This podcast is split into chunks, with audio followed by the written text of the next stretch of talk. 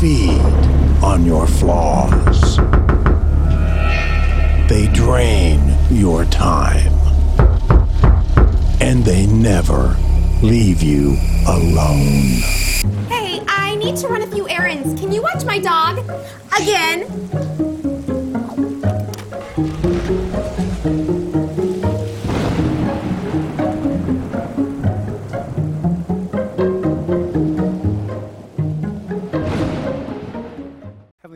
Just thankful for the moments we share as a community and let us see the beauty of Jesus once again. Accomplish the purpose for which you send your word and direct us into life. Uh, Lord, may the words of my mouth and the meditation of our hearts be acceptable in your sight. You are our rock and our redeemer. Amen. Friends, have you ever been controlled by a child? A child at a young age knows how to go on a power trip. They know how to manipulate. They have this thing called a tantrum. And a tantrum is hugely effective. For example, if you've been watching TV and they've had on Doc McStuffins for two hours, you try to watch football or some adult television, that tantrum is effective. It might have you watching Doc McStuffins once again, and don't worry, I don't need to watch adult TV. Who am I, right? That tantrum is effective in public, isn't it? Has anyone ever been in a store where you caved? I am not fighting it today. I just want to check out. I wouldn't, I wouldn't usually buy you the toy. I wouldn't usually buy you the candy bar, but because you have the public opinion right now, which says be quiet, here it is. Yes, children are effective in controlling each other and controlling us. I'd love to tell you this changes past the age of two, but it does not. Our children are a little bit older.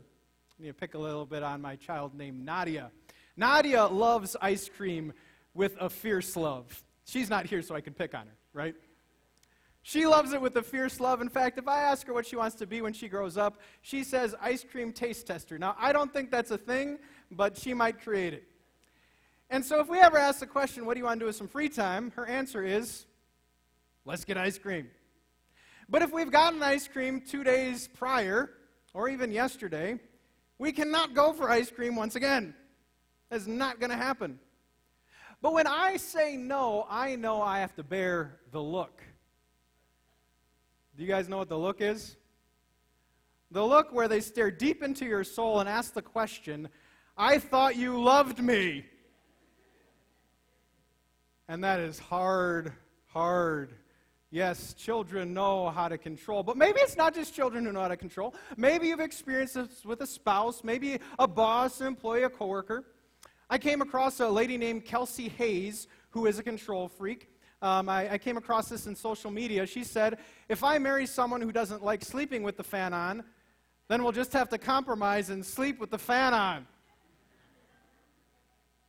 She might have some control issues, friends, but maybe this relates to someone in the room. I don't know. Or maybe it's a boss. Has a boss ever given the impression that if you want to keep your job here, you got to do it just this way. It could even be in a relationship. You ever been in a relationship with a friend, a boyfriend, a girlfriend saying, if you don't do this, if you're not about this, then I'm not sure we can continue. Yes, there are a lot of controlling people out there. Maybe you've met some. Well, in studying for this sermon, I came across a wise pastor named Craig Groeschel, which is where we draw this series from. And, and he said that really a control freak has two things in their arsenal, and two things that I would agree with. He said that when it comes to control freaks, the weapons they have are both threats and guilt. So they threaten, they say, if you want your job, if you want this relationship, you better. Or they use guilt. You might be manipulated if you hear this phrase. After all that I've done for you, and you can't. But I thought you loved me and were committed, and you won't. Sometimes this is even used against Christians. If if you're a Christian, you might have heard, and you call yourself a Christian, but you won't. You know what I'm saying? It's interesting because we find that there is nothing new under the sun, that this kind of activity has been going on since the, the, the, dawn of time. And what we find in Scripture is this, this relationship that's pretty toxic between Samson and Delilah. Does anyone remember the story of Samson and Delilah? Let, let me explain a little bit of it. Uh, Samson was used by God to protect the Israelites. He had great strength, but was interested in Delilah, who was part of the enemy camp, the Philistines. Now, the Philistine enemies went to Delilah and said, You need to find out the secret to Samson's strength. You need to manipulate and control it so that he finally tells you. Well, Samson wouldn't give in.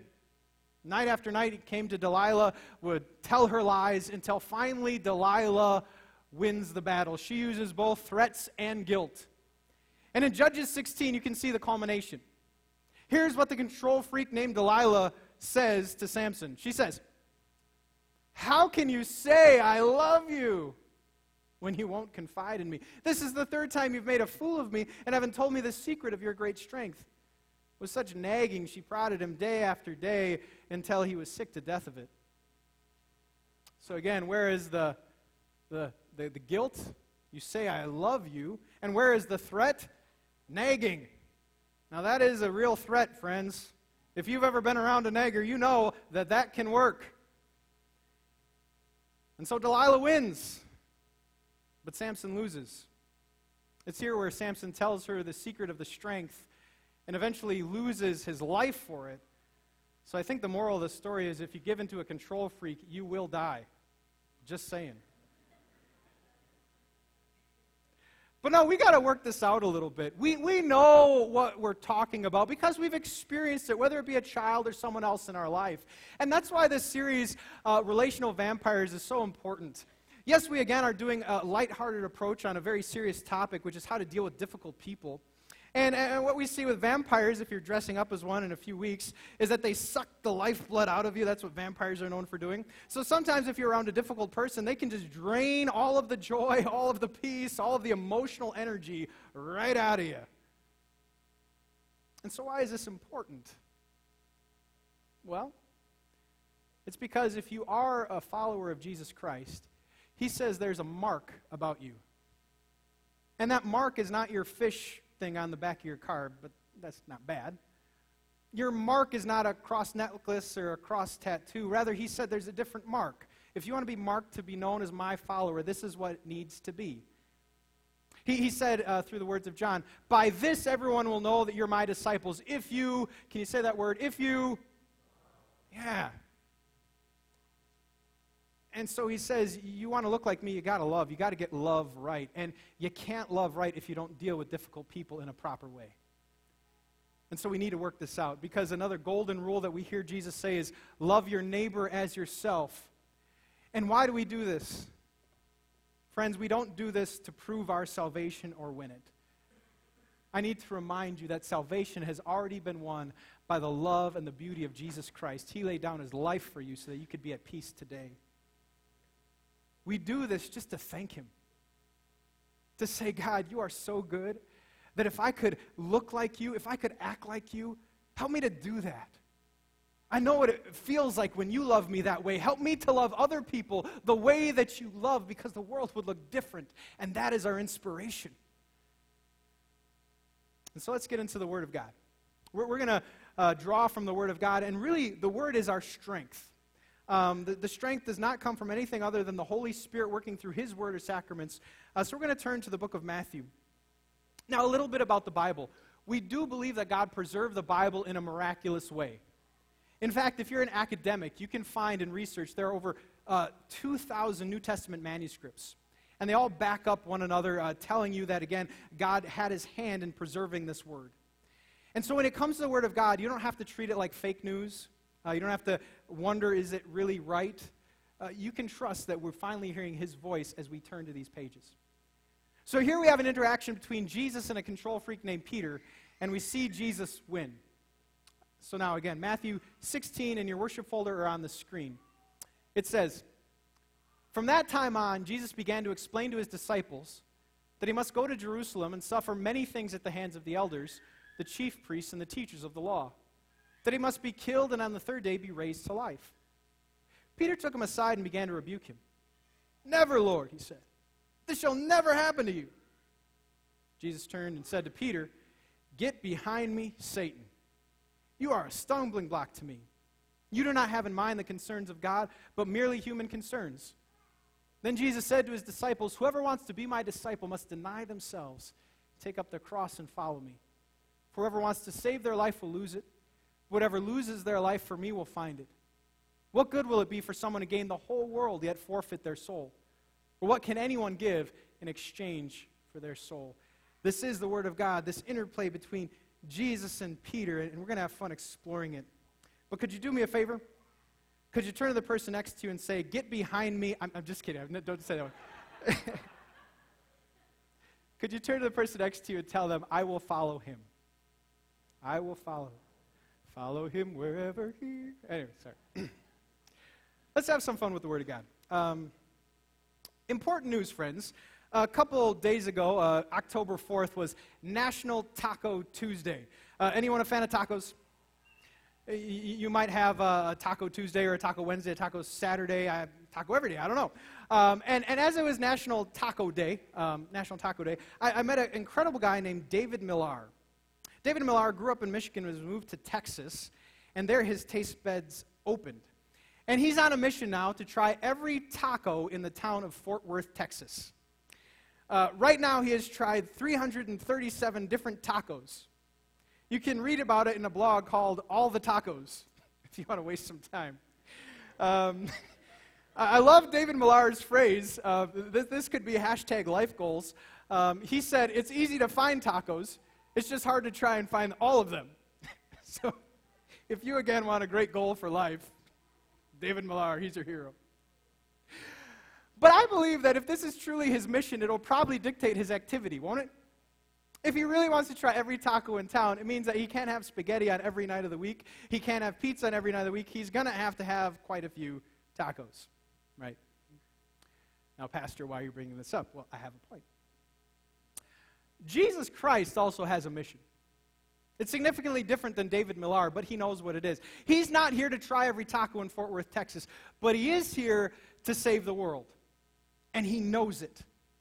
In fact, he tells his disciples what mission he's on. In verse 21, he says, From that time on, Jesus began to explain to him this mission that he must go to Jerusalem, suffer many things at the hands of the elders, the chief priests, and the teachers of the law, and that he must be killed and on the third day be raised to life. Jesus knew exactly who he was and exactly what he was on earth to do. Jesus was none other than the Messiah, the promised Messiah, the Son of God who was conceived by the Holy Spirit, born of the Virgin Mary. And he was on a mission to live perfectly in our place, on a mission to die our death on the cross, on a mission to rise up victoriously. He knew that was his calling. And he did it for each one of us. Also, that we could know how good he is, we could know his peace and his love. And because Jesus was so much in the know of what he was here to do, he did not stray from his calling. When Peter comes and Peter says, No, this will never happen to you, he is very firm, isn't he? Even calling him Satan, saying, You don't have in mind the things of God, but the things of man. So much was he convinced of his calling. And we learn from Jesus this clear point that, a clear calling is combat against a control freak. When you know who you are and what you are here to do, it will help you versus the voices of everyone else. It'll help you stay in your lane. And so, what I need to ask you and what we need to be real with is this What have you been called to do? Now, thankfully, none of us have been called to be the Savior of the world. There's only one, so we don't have to worry about that. Um, Maybe you also will not take up David Millar's challenge to try all the tacos in Frankfort or New Lenox. That's okay too. But what have you been called to do? Now, that very question could be a whole sermon series. It really could. But I want to describe for you what I've been called to do in hopes that you will process for your very own. Does that makes sense? For example, in my own life, I know that I am called to be a husband. That started 13 years ago. And uh, in that calling, I know it's my role as a Christian spouse to give up my life just as Jesus did for the church, to serve in the way that Jesus did. And it means that I need to pursue paths that will enhance that activity and avoid paths that will get in the way of that activity. That's my clear calling. I'm called to be a father. And I'm not a friend, I'm a father. And we can have that dialogue. I don't know if you ever have that dialogue. It means that I am here to train my children on how to handle life it means that I am here to tell them about Jesus because if I know something good, I got to pass on what I know to be good to them. It means that I show them love. And based on scripture, that I'm not harsh with them, or try not to be. This is a clear calling. I have another call. I have a call to serve the great people of amazing love in this church family. It is my calling to tell you how great Jesus is and how much he loves you. The beauty of his love that is higher, wider, longer, and deeper than you can imagine even right now. To direct you by the word, to guide, to administer the sacraments. How awesome. What a wonderful calling. In my calling, I will also call upon you to be involved in a church, to serve together, to grow together, to meet other people. And not because how it helps me at the church, but how it helps you in your calling as a Christian to connect to the bride called the church. That is my calling. But you know what I'm not called to? I'm not called to be a sports commentator. As much as I want to be a sports commentator and really be in the know, Bears play Miami today. Bear down. Um, it's really not my role. It's really not my role. I am not called to be a video game expert. I do enjoy video games. I grew up on NES. I could play them all day. But it's not my calling. I'm not called to be a car guy or to have a really good golf game. And not that any of those things are bad. I just know that they're not my calling. And the moment that I let them interrupt my clear callings, whoa, they become a distraction to what I'm here on earth to do. So, what about you? Have you processed? What is your calling? Now, if you're a married person and maybe you have kids, you have a similar calling. I would remind you that if you are in Christ, uh, God calls for an ordered love. That ordered love looks like this God, number one, spouse, number two, kids, number three, career, number four, along with everything else. If you read the Bible, he's very clear on that. To have an ordered love. What about single people? Any single people here? And I, I love to remind you that single people are not less than. In fact, one of the greatest apostles named Paul was single. He said, I could dedicate myself more uh, as a single person. And, so, what your dichotomy might look like is God, number one, number two, freedom. That's pretty good.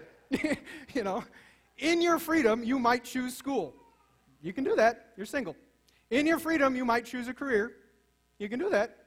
You're single. In your two, you could choose friends. You can do that. You're single. So again, it's not that one is worse or better, but God is pretty clear on some things. For example, if you are in Christ, He also has directives on how we should act. He says we are to be lights in this world. So that's going to inform our activity. We're going to love people. We're going to forgive people. We're going to be patient with people. We're going to pursue purity. Uh, whether we're married or not married, that's what we're going to do because we're called to it. Have you got yours? You know, another great example of being compelled by calling is a man, Nehemiah. So, Nehemiah, a little bit of Bible history, he was called to rebuild the, the Jerusalem walls. After the Babylonian captivity, after Babylon had totally destroyed Jerusalem, he was called to rebuild and, and to preserve that remnant. But not everyone wanted him to accomplish that. He had enemies who were getting in the way, control freaks who were trying to stop Nehemiah and his work. But when the control freaks came, Look at what Nehemiah said. Nehemiah says this So here are the enemies, the control freaks. Sanballat and Geshem sent me this message Come, let us meet together in one of the villages on the plains of Ono. But they were scheming to harm me, so I sent messengers to them with this reply Oh no, I am carrying on a great project and cannot go down. Why should the work stop while I leave it and go down too? Four times they sent me the same message, and each time I gave them the same answer. They were relentless trying to get him down, but he was relentless saying, No, no, no. See, I got great work I'm doing. You are not going to get me past my clear calling, regardless of your priorities, regardless of how urgent you make this. That's a good word, isn't it? But you know what can mess up all of this? The desire to people please. And, and, a little bit of participation here. How many of you would say you're a people pleaser? And some of you are raising your hand just because I asked you to. You're trying to please me. Thank you very much. You proved it once again. Way to go. And I can relate to you. I'm among you. In fact, uh, I was uh, researching a little about people pleasers on the web, and, and I found the many faces of a people pleaser. I thought this was interesting. The many faces of a people pleaser happy, bored, angry, terrified. If you know someone who's always happy go lucky, you might have just spotted a people pleaser. Because what we know going on inside that people person is completely different. Here's the inside perspective. What will they think? What if I say no? I wish I could say no. What if they get mad? Will we still be friends? That's what's actually going on internally. And then probably my favorite that I found on the web was, was this one. I am a recovering people pleaser. Is that okay? That's awesome. And I would grant you that it is hard to find the line between where do I go in service to someone else and where have I crossed over into unhealthy people pleasing? I, I, would understand that's a hard dance. And yet, what I need to be very firm on and tell you so, something that I believe is that people pleasing is or can be idolatry. Because what you're basically saying is that your voice is more important than God's voice. Your priorities for my life are more important than what I've determined God's priorities are for my life. So you need to be real with the fact that this is against what God wants for us. That there is a disease to people please. It's not always good. You know, in, in looking at the sermon, Pastor Craig Groeschel, he got it right. He, he, he prompted the question what if Jesus was a people pleaser? Or he put it this way what if Jesus was codependent? As Peter comes to him and says, Oh, no, you should never do this. What if Jesus was codependent and saying, Oh, no, I'm so sorry, Peter. Peter, please don't be mad at me. Peter, can we still be friends? Peter, I was going to save the world, but whatever you want. You know, if you want ice cream, a golf game, let's do that, Peter. Just please, please. That'd be a bad Jesus, wouldn't it? Right? If Jesus was codependent, hanging on the thoughts of Peter. Do you know Paul? Paul also learned you cannot serve God and also try to please people. As Paul was given the mission of telling the Gentiles the gospel, sometimes people hated him for it. They put him in jail, they threatened him with death. Sometimes people loved him, like Lydia, who provided for his mission. But it didn't matter the reaction. He knew his clear calling. And that's why this is what Paul said in Galatians chapter 1. He said, Am I now trying to win the approval of human beings or of God? Or am I trying to please people? If I were still trying to please people, I would not be a servant of Christ. What about you? Is there anyone that perhaps you are codependent with? Hanging on their voice over God's, their approval over God's, their way over God's. Do you have an unhealthy desire to people please? As it affects your emotions, as now they're happy with you, rather than hearing how God is happy with you. Today is a day of repenting and today we repent of letting anyone else be God, letting anyone else's voice supersede His, to draw us in less than priorities or in paths that just aren't good for us. Because the reality is, no one else is qualified to be the God of your life. There is only one, and His name is Jesus. And Jesus, with His voice that calls us, it is the same voice that said, It is finished and it is finished. That was a statement of a, a, calling accomplished. It is finished is the reason that we are set free. And so Jesus says to each one of us, He calls us with the voice, He says, I don't condemn you, for I have called you. He said, I'm not fuming at you, for I'm forgiven you. He says, I don't loathe you, for I love you. This is God's voice in your life, and it's the only one that matters. It's the only one that will matter for all eternity. See, when Jesus returns or when we meet him at our end, it'll be Jesus' voice that says, Hey, Father, I know this one. This one believes in me. Let them enjoy our happiness and bliss forever. That is the voice that will matter. It will not be your boss. It will not be your spouse. It will not be your children. Hear his voice, dear friends. So that is how we avoid the vampires of controlling people through a clear calling and listening to the voice of God. But what I love about Jesus is that he's not only our Savior, he is also our inspiration. And uh, I was inspired to do something this past week. Uh, pray for me, friends. I have just joined CrossFit. Anyone do CrossFit? And I finally got to the point where we were flipping tires. So um, So that was my calling. For, for about a minute, four times, I had to flip a tire as much as I could. And so in the first round, I flipped it for five times. The second round, four times. The third time, four times. And then the coach comes over and tells me how much the tire weighs. It weighed 430 pounds. Yeah. Anyway, but all I knew is that I needed to keep going because that was my calling. In that minute was just to press forward and flip that tire, look ridiculous, but it's okay. Um, that's what I was here to do. What has God called you to do, to be in reckless abandon for? To pursue Him. See, there are many callings in this life. There are many good things you could pursue, but if you don't pursue Him, you miss it all. See, you're only here for a minute, you're only here for a moment, and if you miss him, you miss everything.